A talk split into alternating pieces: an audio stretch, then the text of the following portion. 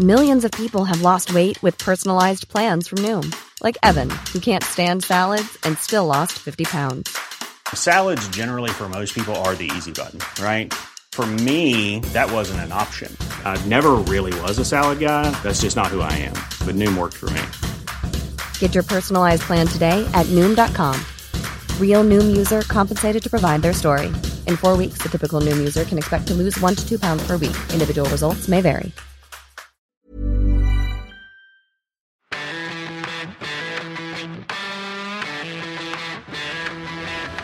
Howdy, folks. Good old MDA here, bringing you the latest episode of the Parts Unknown Wrestling Podcast, where we trawl the history books and look back at the most magnificent event in sports entertainment, or pro wrestling, if you will. Today, we're talking WrestleMania 10 from the venue that, in many ways, is the spiritual home of the WWE, Madison Square Garden in New York City.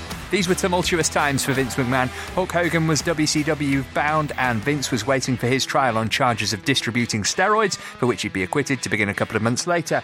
The Fed were at the Garden in March of 94 for an event they shockingly didn't keep referring to incorrectly as the 10th anniversary of WrestleMania. The show featured the brother versus brother bout between Bret and Owen Hart, a two for one deal that no one wanted in terms of WWF title matches, and we get our first glimpse in this series of the Macho Man. Oh yeah, dig it! And Donnie Wahlberg. I can't take this journey alone, though. In fact, I built the most feared stable in all of wrestling podcasting over these past months. First up, she's a writer, a teacher, a journalist, and part of the new generation. It's the anti diva, Carrie Dunn. Hello.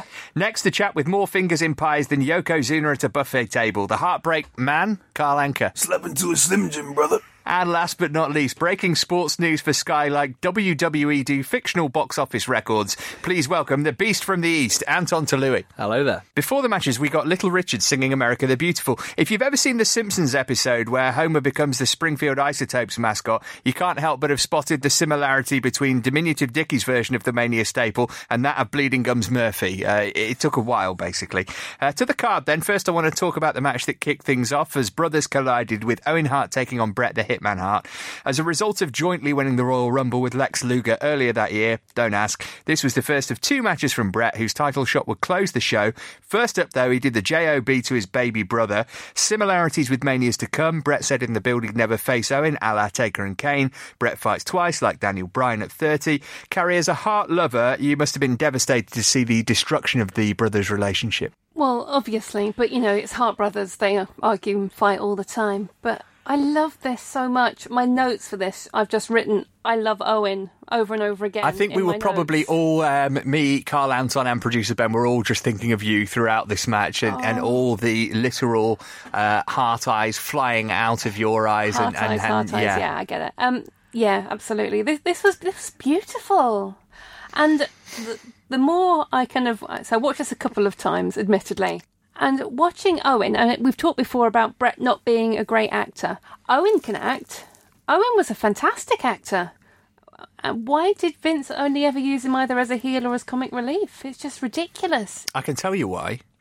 We're going to dip in quite a bit to Bret's book here, but um, apparently Pat Patterson didn't rate Owen at all and wanted Bruce Hart to be the person who faced him in this match. As ridiculous as that sounds. Yeah. So Bruce Hart is one of obviously there's there's twelve of them, and they all fight quite a lot about who's going to be the, the worst Hart that week. Bruce was always fairly near the top of it.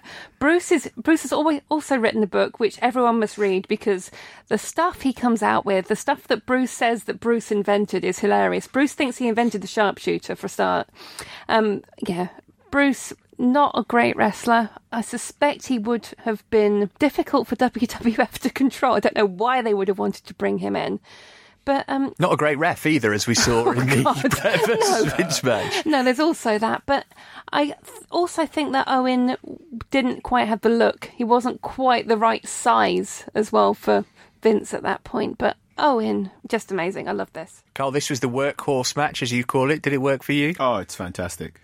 Um, I, I have a soft spot for brother versus brother, uh, master versus apprentice matches because they, they tell great stories within them, and the way people wrestle these matches changes midway through. So this starts off with hot, clean, crisp chain wrestling, and then it gets, you know, to act two and act three, and it gets bitty because you're brothers, and you, you know you you go from okay, we're going to try, I'm going to try and fight regular, and then no, I, I need to beat you, so I'm going to start cheating. I'm going to start taking shortcuts, um, and it just it's just the great bit of brawling at the end as Owen gets increasingly desperate and then starts targeting Bret's knee, which I just I really really enjoy. Um, the usage of the figure four leg lock is great. It's it's so good. Were you surprised, Anton, at, at the winner? Yeah, I was uh, simply because there were two pile drivers by Owen to Bret, and he doesn't put them away. They make you shudder a bit, knowing Yeah, what would happen with Owen Oh, and of Stone course, Cold. completely. But they were, you know, this is they they fit the match. They they fit the intensity that the brother just wants to hurt the other brother. Um, and yeah, I because you knew Bret Hart was going to be on the bill at the later on later on in the bill as well. The narrative almost for the event didn't make sense because you've got the better guy winning and then not appearing until right at the end. So it was, yeah. I mean, this match is is incredible. If anybody hasn't watched it, go and watch it because it's it's a wonderful um, storytelling sort of like you said. There's stages in the match. There's a tacit hatred from Owen, which is look, I, I actually just want to hurt you. I don't have. To, I want to win, but I also want to hurt you. And the it's one got one of the best low blows you'll see because he does it off the ropes and kicks behind and really gets torque on his leg, so it, it was only going to hurt. And he wins by reversing one of Bret's slams. So you're just thinking. So he he also outwits him to beat him as well. It's it's wonderful. It's a fantastic match. I don't know whether because Owen Hart looked like a cross between Bret Hart and Ian Dowie that held him back, or whether there was something else because they already had Bret, who was the guy they didn't need someone else. I, I don't know what held Owen back, but watching this, I don't understand why Owen Hart wasn't the Daniel Bryan of his time. Carrie, you're not only a doctor, you're a heart specialist. Why does Jerry Lawler hate the Hart family? Um, All the digs here. Goodness me. Take it down a notch, man. But if you actually track him back in the commentary from the from the next few WrestleManias, he does it repeatedly. He uses the same digs at Stu and Helen Hart, which obviously makes increasingly less sense because it's always about how old they are. Yeah, And irony alert. They they they're younger. Unlike your wives, Jerry. I, I didn't say that, but yes. Um, yeah, I th- I'm suspecting it's possibly a, a, a territories thing. So obviously, Stu and Helen ran Stampede up in Canada. I was also kind of thinking these might also be fairly scripted digs because Vince was still having a row with the Harts about running uh, in Canada. So I suspect Vince is going, right, here's the same digs we made last year, same again this year. We just want to embarrass the Harts a bit more. And, and, and maybe kind of Jerry Lawler wanting to curry favour with Vince McMahon by doing it I as well. don't care about Jerry Lawler. Let's not talk about him ever again. One question I've got, and I don't know whether it's true or not. Someone asked me once whether because we had uh, Owen versus Trips, didn't we? Further down the line, um, was whether the game character was supposed to be for Owen. That's what I understand. That is that that is the story. And uh, then Triple H took it on as a tribute, and I'm putting that in air quotes. Everything I see at this Mania would make sense for that character on that guy.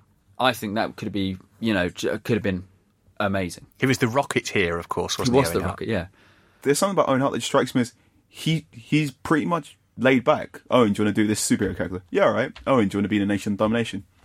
Sounds ridiculous. I can make it work, and because he could make it work, uh, you would you'd hopefully imagine if he if the accident hadn't occurred, he would have eventually been rewarded by Vince by having a, a run at the top. But unfortunately, he was taken from us too soon.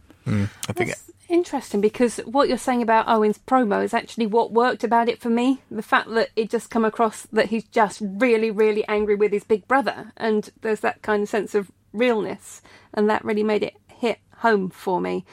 Uh, also, I think one of the interesting things about Owen is that he always had his he was quite open about his plan that he didn't want to stick around in professional wrestling too long and I don't think Vince ever likes that that someone has plans outside his company which is clearly should be everybody's priority for the rest of their lives so perhaps that's also a contributory factor Yeah, credit then, I guess, to Chris Jericho for being able to spin plates in, in various walks of Oh, life. and now when Triple H is in charge, that guy is not touching a WWE ring again. We shall see. Um, I mentioned earlier that we had two title matches on the show after Bret and Lex Luger co won the Royal Rumble. Luger first to get his title shot. We should point out that Donnie Wahlberg from NKOTB, aka New Kids on the Block, and Rhonda Shear, an American TV host, a ring announcer and timekeeper respectively, Mr. Perfect special ref, he played a big part in the finish, DQing Luger to give Yoko the win. We spoke a fair bit about Luger last week. Here he was rocking the All American gimmick. Um, we kind of touched on that, but we didn't go into it that much. He'd slammed Yokozuna on the USS Intrepid the previous summer, leading to the Lex Express nonsense. Um, he was supposed to be, as you said last week, Anton, um, John Cena version one, effectively, the all American hero, but he just didn't fit that gimmick in the slightest. You need, as Carl kind of um, alluded to, you need charisma. And you need to be able to cut a promo that everybody gets behind. And like Cena or not, he's you know he's an orator. He can you know he can captivate a crowd. Uh, Not not only did Luger not have that ability, it didn't really seem like he wanted to. It never really seemed as though that part of the business was important to him. And I don't know whether that's just you know he was never pushed in that direction, or whether it was a personal thing, or it's just something he didn't feel comfortable with. But it never really happened. There was I can't think of any great Lex Luger promos, for example. I don't know if there are any wrong pre's. Like, let me know. But I genuinely can't think of think of any off the top of my head, which is quite sad considering where like the standing he had and the battles he was in of that time. The narcissist kind of seemed to fit his personality a bit more as a gimmick than than the all American American. Um, Karaoke pulling double duty here. Is that why? Obviously, he's such a big guy, not particularly fit. Is that why we saw so many rest holds in this match? Because he'd have to do it all again. It was a real stinker of a Oh match. Oh my god! Why did they go on for so long though? Why didn't they just like cut that and give the Harts like twenty more minutes? All the, all the rest holds, nothing happened. There was no reason for it to be this long. It was terrible. And the end, Mr. Perfect DQs Luger for hitting Cornette, who gets involved. Fuji also takes a bump. So there's a grain of logic there, but Perfect basically just ends the match and walks off. It was really lazy, clunky, and it made you think bad things about Mr. Perfect, which is not good. I know. I, I, I wrote in my notes, what on earth is Mr. Perfect doing? I didn't say the word earth. Um, I've, it's the most disappointed I've ever been in Mr. It's the most disappointed I've ever been in Mr. Perfect. And I, no, I, in my notes as well, I didn't, I didn't look up the card. So my notes say, oh my god, not another special. It's Mr. Perfect! But is that so, Mr. It's most disappointed you've ever been in Mr. Perfect? Yeah. In the week you've started calling Matt Mr. Perfect. I like that. Yeah, but that doesn't seem very nice now. Because he was disappointed in him, he's decided to use it as my moniker. Exactly. Okay, great. Um, yeah, it was odd, wasn't it? At the end, so Luger gets disqualified for dragging the two managers into the ring to beat them. Um, but then I just then obviously the match finishes and Luger and uh, Perfect are separated, sort of in the what the tunnel, the ring entrance. Kind Poor old Todd area. Pettengill has to um, Exactly. juggle plates, yeah. And Luger's Spin just- plates, Lu- you don't Luger's- juggle 'em, do you? No, you don't juggle plates. Well, that's a, that was a good act though. um, and you can tell it doesn't make any sense because the last words out of Perfect's mouth are, "Well, that's my story, and I'm sticking to it." As in, he's just completely Perfect, perfect. completely lost all the logic behind his decisions, but he's just like, "Screw it, I've got the charisma to pull it off, so no one's going to tell me I'm wrong." The interesting thing is, right at the start, when Lex Luger comes down to the ring, Vince is all in. He's like, get ready for the next decade of WWE, and is talking about how it's a new era. Which I don't know if it is Vince being a crafty storyteller, or if he genuinely believed that Lex Luger was going. I mean, he got nine WrestleManias more or less out of Hulk Hogan. Could you imagine Lex Luger rocking up at WrestleMania 18 near the main event? Rock, Rock versus Luger. It could have been. It could have been. Sneaky good music there, Luger. Really? Yeah, like I didn't I didn't mind the music. I was, was trying to listen to it on the way here. It's like, is, was it all right? Was it quite good? And then the next track of because it was f- uh, I was listening on Spotify, and it was from the Uncaged Four album. Was that version? I don't know why. And then the last track on that album is the DX Christmas song, the Christmas version of their music. Which Now, by- now you sent us the haven't it- screenshot of this. You've got to sing it though. no, you can't. It's it's it's an instrumental, but it's got it's got the chimes and the bells in it. So just go out and listen to it. It's it's bizarre. So, like E17 did with Stay Another Day, you put some chimes and bells in it and it becomes a Christmas song. Clever. Good marketing. Um, I think we should probably take a break here. Well, let's do that now. Parts Unknown continues next. Get ahead of postage rate increases this year with Stamps.com. It's like your own personal post office. Sign up with promo code PROGRAM for a four week trial plus free postage and a free digital scale. No long term commitments or contracts. That's Stamps.com code PROGRAM. Okay, Bret wasn't the only man who wrestled twice on the show. As we said, Yokozuna defending his title for a second time in the show closing match against the Hitman. Surprise, surprise, Roddy Piper was the special referee. Bret would win the belt to give us the feel good ending, as was the style of the time for WrestleMania. Um, the first Yoko match, as we said, dull to avoid knackering him out for this one, maybe. Bret called this one of the greatest nights of his life and the highlight of his career. Carrie, are we seeing him at his peak here in terms of his in ring ability and in terms of you know how his career would go?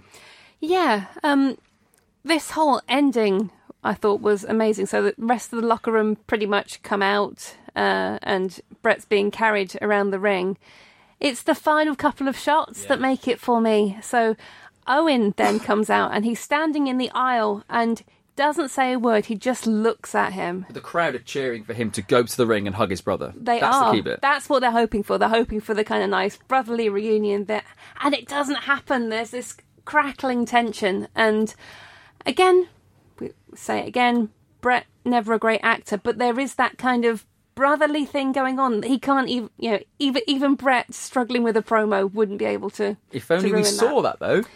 Oh my god, the camera work here. So basically, they switch to a hard cam, don't they? Behind everybody else in the ring. So you can't see Owen and you can only see Bret's back, but you can see a lot of people in the ring holding Bret up. Oh, yeah, terrible. So this is kind of why we need Vince off commentary and doing the directing to say, he choose this shot, choose that shot. What do you think of the match, Cal? It it's good. It get, Bret gets a good match out of Yokozuna. That I hope in time I will have to apologize for that statement because Yokozuna is very good for a big man. He has this amazing um, headbutt sell. So Bret Hart, much like Kurt Angle, has this great "I'm going to chop you down if you're bigger than me and then set up. I'm going to take your legs away from you. I'm going to set up the sharpshooter." But there's a bit where he's punching, punching, punching, and then just starts hitting Yokozuna with three headbutts. Yokozuna staggers back, takes a step, takes two steps back, and then falls in a real. Of course, you've been headbutted. Um, he also has the bet the better uh, 2.8 or 2.9 near pinfalls that you will see uh, of this era. Stone Cold being the best, but Yoko really, really he doesn't kick his legs up at two. He waits just an extra half second, so you get the near. Oh, was that a three yet? Um, the ending I didn't quite like, so just simply Yokozuna loses his footing and falls over, and then Bret pins him. But this is this is great. Apart from the you know the typical what'd you say, Bret? But What'd you say? Again, that kind of ending is viable, isn't it? I mean, Yokozuna um, attacked Bret before the bell as well, so you're kind of setting out, you know, very, very clearly that this is a bad guy here, and you can kind of buy that Yokozuna might fall and not be able to get back up again, particularly if he's taken some damage. He's got a great leg drop. One of the best leg drops I've seen in WrestleMania as well, because it looks like it lands plumb on um, Bret Hart's chops. It looks painful, and you're like, of course, this guy was morbidly obese and is dropping anywhere near your throat or face. It's going to really hurt. I, I'm, re- I'm, and sixty-eight pounds at this time. I'm really glad you said about Yokozuna because he's really good. Like really, regardless of size, and you know, there is there's pace, more pace there you'd expect. There's more agility there you'd expect. There's more ring nous there than you'd expect from. Yeah, I like. Why don't we talk about Yokozuna? Yokozuna This is my next question for you, Anton. A- AKA Rodney Anoa'i. If you recognise that surname, his cousins, Roman Reigns, Rikishi, Samu, Rosie, Manu, Umaga, and The Rock. You never hear about Yokozuna in modern day WWE. Why have they kind of airbrushed him from history? He's not, he's not a scandal guy, is he? Not at all. He's headlining your biggest events and was a huge draw for the company. I don't know whether it's because obviously he was billed as Japanese and he, he wasn't. I don't know whether it's because you know he died way too young and you know I'm not saying that they were, but people will look into how that happens, whether there was a culpability behind it or not. Who's to blame? There's always that culture when something like that happens. I just don't understand why you would not mention him. Why, you know, Roman Reigns doesn't mention him. Why, why, you know, this proud Samoan heritage.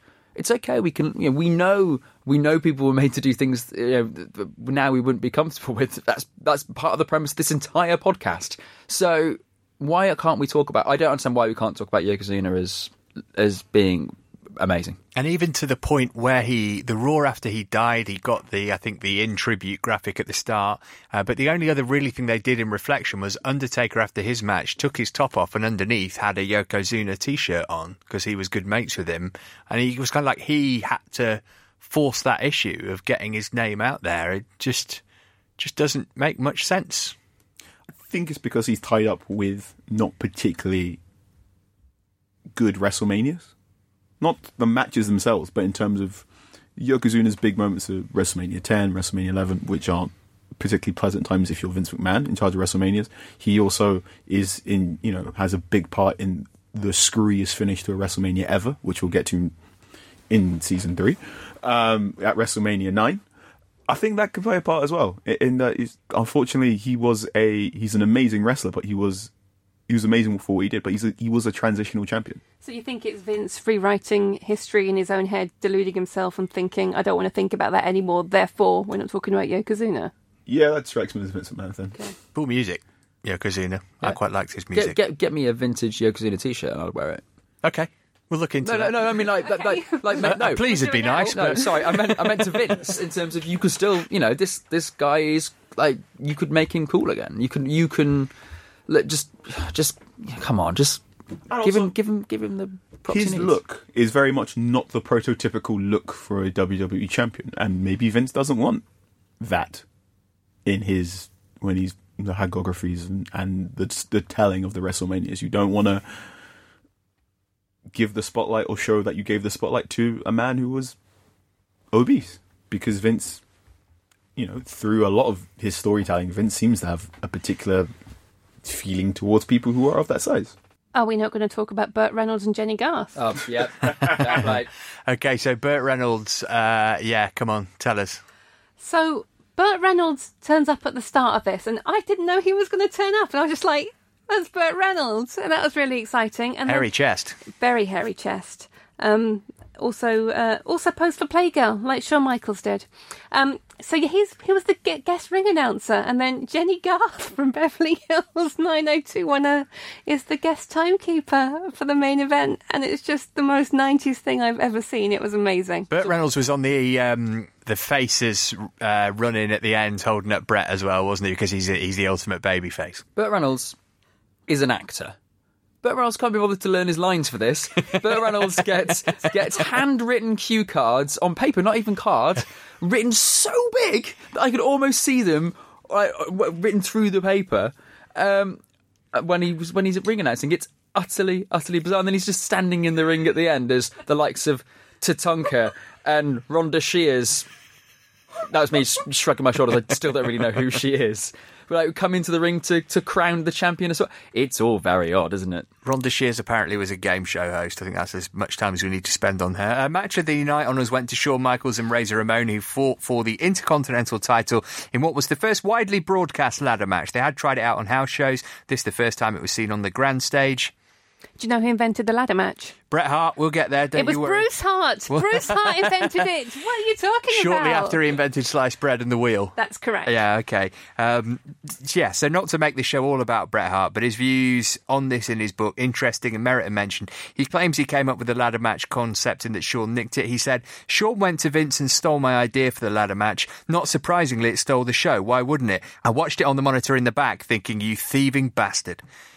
Bret was particularly cross about the finish which he'd come up with. Uh, they used here. Carl, talk us through how this match ended. Uh, it's which is weird. The finish is an incredibly Shawn Michaels finish. Shawn Michaels uh, is climbing the ladder, Razor Ramon knocks it. Shawn gets his grapefruits stuck on the ropes, uh, and then somehow manages to get his foot tied within the top rope, so he cannot undo his uh, foot. Much in the same way you can wrap your arms up in the top rope. He gets his foot done, and he tries to undo his foot, and then he gets his arm trapped in top rope, and then Razor Ramon just collects both both intercontinental titles because at the time there is a disputed lineage. Um, so, if I remember correctly, Shawn had the intercontinental belt, had to drop it, disappeared. Razor Ramon became the interim champion, and this was a match to be, you know become the undisputed intercontinental title. Um, the ending is yeah, Bret Hart wouldn't be able to pull that off. Not because he couldn't, but because that is such a ridiculous Shawn Michaels thing to end the match with. Like him baring his ass midway through the match, which is very Ric Flair, who Shawn Michaels idolises, and, and very unpleasant. Um, Anton, this always comes up in the, the best WrestleMania matches lists on various websites and stuff, and, and it merits its place there. It's brilliant. It is utterly brilliant. I don't understand why it took another six years for it to appear at WrestleMania. This is this is incredible. First ever televised ladder match, so everybody would have been seeing this for the first time. What what this is like. I think there would have been genuine surprise to see ladders used as weapons. And Razor Ramon takes a beating for the first ten minutes because and Shawn is absolutely incredible, like absolutely incredible. You know, catapults into ladders, hangs on, pulls the ladder back on top of him. He's set. Not only is he sort of you know made the main offensive guy, but also he's selling moves in an acrobatic way to hurt himself. It's this is great. This is really really good considering some of the other matches that we were watching of the time. This this felt like a trailblazing match. I don't, genuinely don't understand why it took so long for them to really embrace that athleticism and the spontaneity, so seeming spontaneity of some of the moves. It's, this is wonderful. This is absolutely great, and I thoroughly enjoyed it. I'm sure Michaels got a nice bum as well, so I don't, you know, it's it's fine. It's all right. Interesting subplot to this match, which I wasn't aware of till I started um, doing some research. According to the Pro Wrestling Torch newsletter that came out around this issue, the dominant topic of conversation in wrestling circles the Monday after WrestleMania concerned Michaels' performance and speculation on where he'll go from here. He gave his notice to the WWF with his finish date being WrestleMania. Sources say he reneged on his notice at one point, but then reconfirmed WrestleMania would be his final date. The only indication as of press time is that he's taking time off again for personal reasons. Also, speculation that Michaels had an offer waiting for him at WCW, which would better fit his financial desires and scheduling preferences. Um, Carrie, classic 90s Shawn by the sounds of it. I bet he just forgot that he'd handed his notice in. But it's, this is a play for more money, it sounds like, doesn't it? Hey, I'll go to WCW if you don't give me a bit more money. oh, yeah, absolutely. And I guess half killing yourself in a really impressive first of its kind ladder match is, is a good way to do that. Especially at this time with people jumping ship left, left right, and centre for, for WCW, it was something he always had in his back pocket, I guess. Oh yeah, Vince was deathly afraid of losing Shawn, which I can kind of understand why because Shawn was utterly unique in terms of athleticism. But you could, well, not replace athleticism. You could replace his character function within the storyline easily. But Vince, Vince was just afraid of everyone running around. Something's really interesting in the match. You know, all the there's so many current wrestler stars like oh yeah WrestleMania 10 is my I think this is Dolph Ziggler's favorite WrestleMania match, um, and the writing was always um, Razor Ramon was having a match against Shawn Michaels. Shawn Michaels having a match against the ladder, which was one of those like weird. Oh, Shawn Michaels has told you to say that, didn't he? I was really surprised at the start of this match that there's just one ladder, and then you get into it. And you're like, oh yeah, you just need one. It the storytelling's really really good, and the fact the ladder buckles near the t- towards the end of the match, and like I don't know if that's intended or not, but it really shows the weight and strain of this match in the same way that Bret Hart versus Owen Hart is Bret Hart in his element, creating a match that no other wrestler will be able to tell. Shawn Michaels in this ladder match against Razor Ramon is Shawn Michaels in his element, doing something that no one else could do at the time as well. And it's a weird sort of mirror as to which way WWE would eventually go. and he doesn't win. No. No, Razor Ramon wins this match. So you know we're all talking about Shawn. Um, you know, Again, it's one of his best mates. It's worth pointing that out, isn't it? no, but but I mean, Would yeah, he have lost this to Bret happily if that was the match? and and Kevin Nash is also involved briefly in that annoying. I'll leave now because you've asked me to leave spot. Um, In a match that was specified as having no rules. no, yeah, exactly, exactly. Except, Yeah. like a modern day car, no diesel.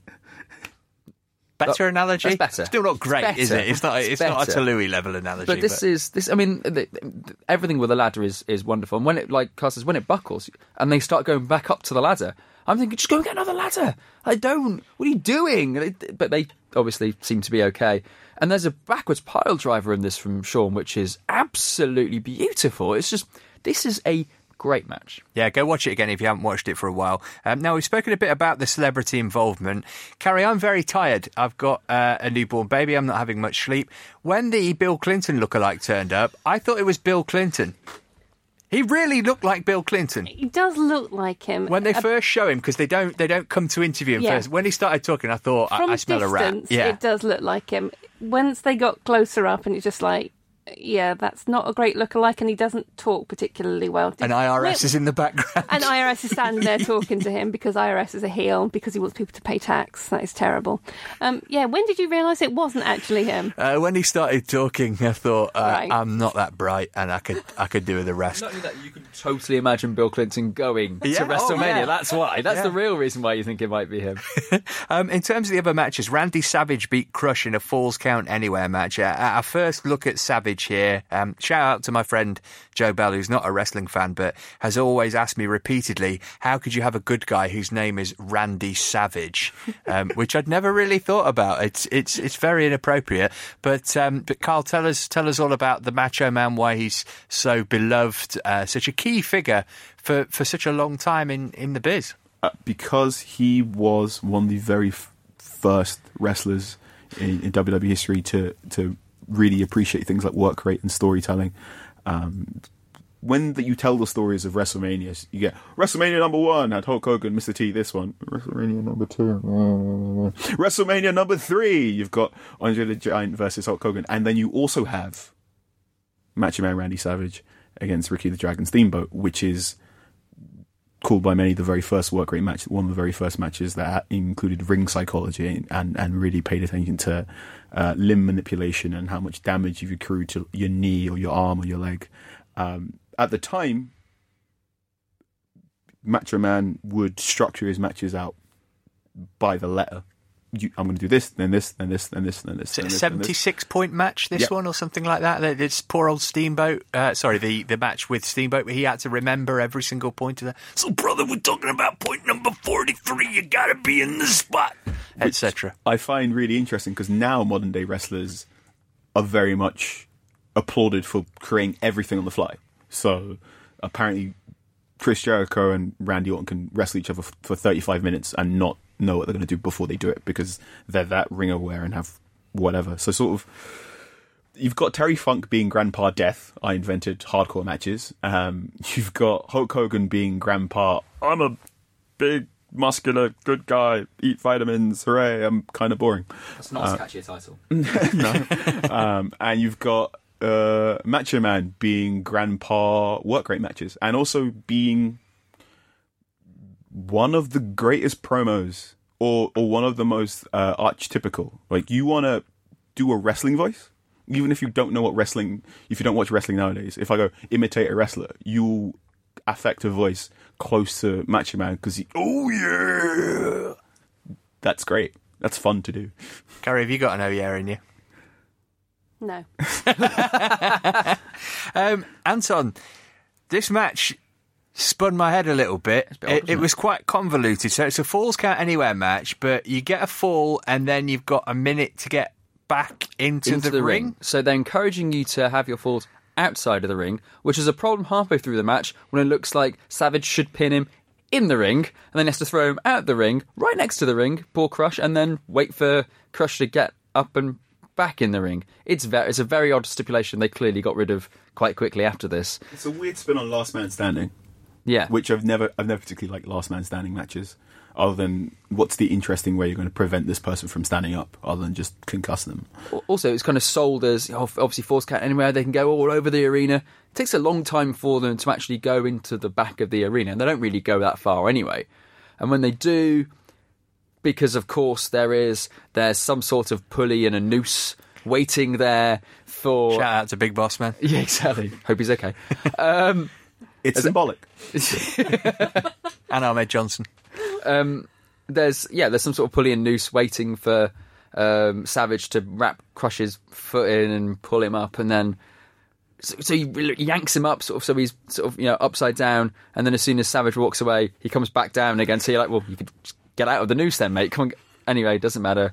Savage goes back to the ring, starts beating on Mr. Fuji just to just to you know cut the time. Who was How- Crusher's manager. how often is Fuji in like appearing? And he, he sort of managed a lot of people Oh, yeah, during this time.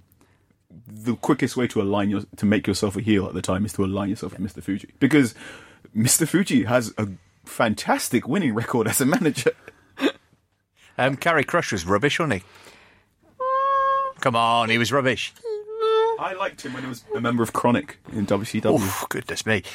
But I was eight. I liked a lot of things when I was eight. Did you see the Brothers of Destruction versus Kronik match? Just on a, a side note, one of the worst matches in WWF history shortly after the invasion. Oh, I watched it so many times. You like Crush, did you, Carrie? Kind of, yeah. I, I, I didn't, I didn't hate him. Did you prefer Face Crush with the orange outfit or Heel Crush? Heel here? crush. Okay. Heel crush here. Y- you had a crush. Ah, no. Okay. Uh, Men on a Mission beat the Quebecers by DQ in a tag title match. Quebecers retained the belts, although they didn't really, because for some reason Men on the Mission were, were holding them. Uh, Johnny Polo, aka Raven, managing Quebecers. What? Why did um, Men on a Mission have the belts at the end of the match, and why were the crowd encouraged to, to rap about their success when they hadn't won the titles? Because WWE refuses to understand how hip hop works. That was exactly what I was going to say. Um, yeah, so they just needed to have the gold. Yeah. Right, okay. Strange. Um, Mabel went on to be Viscera, Anton. Do you remember when he was going out on screen with Lillian Garcia for a bit? That was odd, wasn't it? They were kind of Word. in a weird relationship. It took me about 30 seconds to realise that was Viscera because, because he's wearing a what a, a purple silk dungarees, effectively, with whoomp, there it is written across. um, I mean, they, WWE really just don't understand anything that isn't white, do they really? I mean, they really struggle with Oh, my word. Um, and remember, they're fighting the Quebecers, who are mistakenly referred to as the Mounties, because that was another. So, you know, this is. Oh, it, I mean, but in fairness, it's. I mean, Viscera is the star. Uh, uh, Mabel is the Big Daddy V. yeah, is is the uh, is the star of this match. Like, it actually does it does really well in this match. Kind of carries it, and the crowd are crowd are really into this match. Um, obviously, it's a mess of a finish.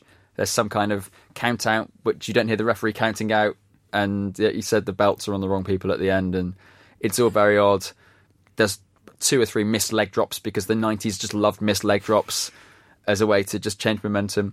Um, it was it was ridiculous. It was silly. It was everything that wrestling shouldn't be, and yet I still was entertained. Carrie, is this your favourite Quebecers match? On my long, long list of favourite Quebecers match, similar to my Hart League tables, um, God, no, I don't even know uh, what would be my favourite Quebecers match. They all just happened, didn't they? Well, that that was a kind of nonsensical tag match, but uh, the other one, Doink and Dink versus Bam Bam Bigelow and Luna Vachon. Um, I, not good is my first note here, but um, what I did always enjoy was Luna Vachon being referred to as Bigelow's main squeeze. That was very 90s um, WWF. We spoke a little bit about Luna in recent weeks. This was a, a kind of different side to her character. Some step up for Bam Bam, though, given where he'd be next year. He, he probably didn't see coming that he would be main eventing WrestleMania 11. Yeah, again, this is kind of weird to come back to, having previously watched the, the next WrestleMania, thinking this guy is actually going to main event next year, and he's wrestling Dink and Doink. It was, yeah, this was not a good match, and yeah, I don't have anything to say about it. I'm Carl, sorry. Carl who was Doink? I sodding hate clowns, so this was quite hard for me to watch. Um, Doink the Clown is a particularly inter- interesting character because, if I recall correctly, it's a proper it's an IP that WWE are fairly okay with it being used outside WWE. So, at any point, well, at any point in time, there can be multiple Doink the Clowns in the present day, just doing the convention circuit because you can just sort of buy the license for a bit and and be Doink. Matt Borne was the original Doink, wasn't he? Um, another wrestler, no longer with us. I think we've said enough about that. Uh, Anton, So, so my Dunk the musical can get off the ground quite easily. then, I guess. is that what you're going to do? Well, why not? If, if, they, if the license is free. And will uh, will Dink have a starring role in that? He was he was um, a little person who was also Yeah, so match. but that's why it, so it's an intergender match, but there's only one woman in the match, so it's okay for the woman and the smaller person to fight, but the woman and the men, it, yeah. all very odd, all very very, odd. and they botched the ending as well, didn't they? Because I think Bam Bam and Luna are supposed to try to attack Dink, and Dink rolls out of the way. However, doesn't roll out of the way quick enough because Bam Bam's huge. Uh, so Luna just crashes straight into poor Dink, and then there's just confusion about who's hurt, who should be run out of the ring, who, sh- who should have their hands raised, and they just couldn't nail endings. So often, so many of these matches just have after the bell's finished that that crucial couple of minutes. So many of these matches are just a mess. Maybe that's why the cameras kept cutting away. They just thought by the end of it, oh God, let's just keep the camera well away from the ring because it's just embarrassing by this point. Maybe they got confused by hearing Vince going, "Here we go," and thinking, "Oh, this must be the go-home spot if he's shouting that at us." Um, just a couple more matches to go through. Two squashers. Alundra Blaze beat Leilani Kai. Carrie women's wrestling very much an afterthought at this point. Blaze, though, a significant figure in the Monday Night Wars. Um, tell anybody who might not know why that is so. So, uh, Alundra Blaze, also known as Medusa, she was one of the ones who uh, did make the leap, but she held the belt at the time and she put it in a rubbish bin, and Vince was not happy, and so there was a big schism On, until- on an episode of on an Nitro. episode of Nitro, sorry, and uh, there was a big schism between. Um, Alundra Blaze and the WWE until a couple of years ago when she got inducted into the Hall of Fame and did a little kind of self deprecating thing and basically said, Sorry, Vince, your belt is lovely. removed it from the bin. Her promo at the time was, uh, "I'm at WCW," because at the time the Outsiders, Kevin Nash and Scott Hall, were saying this is where the big boys play WCW. So Medusa comes out and goes, "This is where the big boys play." Takes the WWE belt, puts it in a dustbin. I'm not here to play. I'm Alundra, but I'm Medusa, and I'm here to do X, Y, Z. Uh, the idea that basically Vince, after seeing that, was so afraid that Bret Hart might do something similar when he was champion that it, it kind of planted the seed of what would become the Montreal Screwjob. And goes back into that thing we were talking about the other week where uh, the old champ, old NWA champ, I think, had to put a 25 grand deposit down on the belt if they were carrying it. Kind of a little bit of sense in Yeah. that, maybe um, in that regard. Uh, Anton, sadly, more Lawler guff here. Uh, if Alundra has a mi- Alundra has a million dollar body but a ten cent face, she could star in TV westerns if she had two more legs. He's just the worst, isn't he? But he also carried it on. He still into the next match as well. He was still talking about Blaze. Apparently, she was ugly. I don't. I, I don't understand. I, I, I don't understand why you speak like that about anybody. But also, she's not an ugly woman. So wh- wh- what's what's his beef with her? What's what, where's that come from? But that's just Blaze is incredible. Blaze is brilliant. Blaze comes out, looks like a legit superstar. Her her opponent Leilani Kai looks like a cartoon character and does the whole "Oh, I've missed you with the grab and you've gone in between my legs. And whereas Blaze is just like I'm better than this. I'm better than this. I am. This is what we should be doing. This is you know this. I'm I'm the future. And Bittersweet for her that she was around at this time. She probably enjoys watching women's wrestling now, but thinks, ah, Yeah, completely. And uh, there are many things. There are many things you can criticize about WWE and the women's product now, but at least they've welcomed her back. The only match we haven't mentioned saw Earthquake beat Adam Bomb in 35 seconds, bracket Stone Cold voice. That's all I got to say about that. Overall, then, good show this, Carrie? Yeah, I really enjoyed it. But then you'd expect me to say that. It's got Hart shenanigans bookending it. But no, I enjoyed it all the way through, even though some of it was very strange. Do you think, Carl, that when we inevitably come to rank these WrestleManias once we've finished, is this going to be maybe a top five, certainly a top 10 contender of a show? No, this is firmly in the middle for me. It's got the two. It's got two of the best wrestlers of all time, according to WWE at least, doing their thing separately. But other than that, it's not particularly compelling. Although I do want to see a brother v brother or tag team thing. What Bret basically Bret Hart's entire storyline. Do that on NXT Um, we're starting to learn that you desperately want a wrestling match with your brother, I think, as this series goes on. anytime. Um, Axel, for the first time, I saw him bulk when uh, you said that this was firmly in the middle. You, you rate the show. This is definitely top 10 and maybe top 5 in my opinion. It's got two bookends to uh, it's got it's got a great great starting match. It's got the the you know the genesis of the ladder match, which has gone on to dominate WrestleMania since, and it's got a good ending, and it's got a good ending that you know the director's botch, but you know it has the brother v brother at the end, so it kind of comes full circle. For me, this is a fantastic WrestleMania. Okay, I'm going first with WrestleMania moments because I reckon we've all got the same, and I want to say it first. Howard Finkel's wig being celebrated by Sy Sperling, the president of the Hair Club for Men. Um, what a moment! I mean.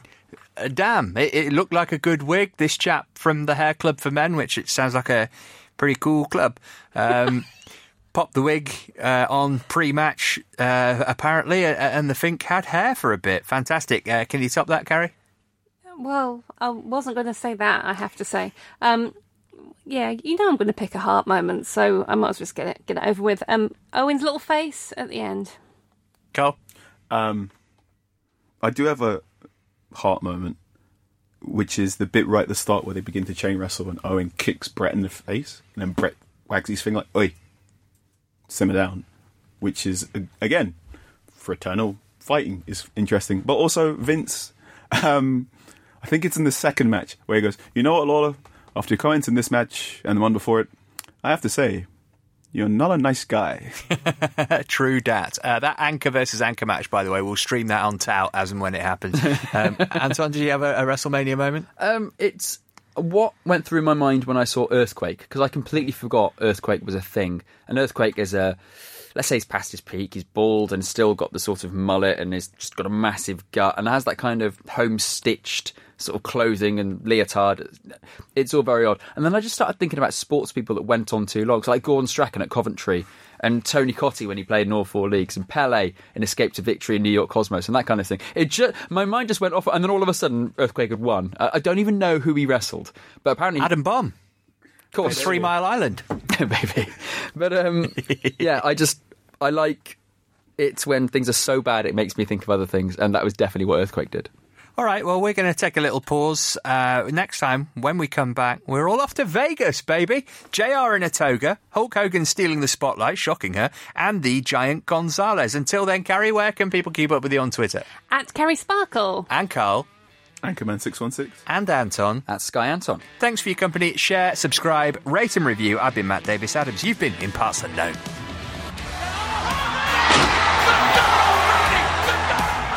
The Parts Unknown Wrestling Podcast is a Muddy Knees Media production. For sales and advertising, please email sales at muddykneesmedia.com.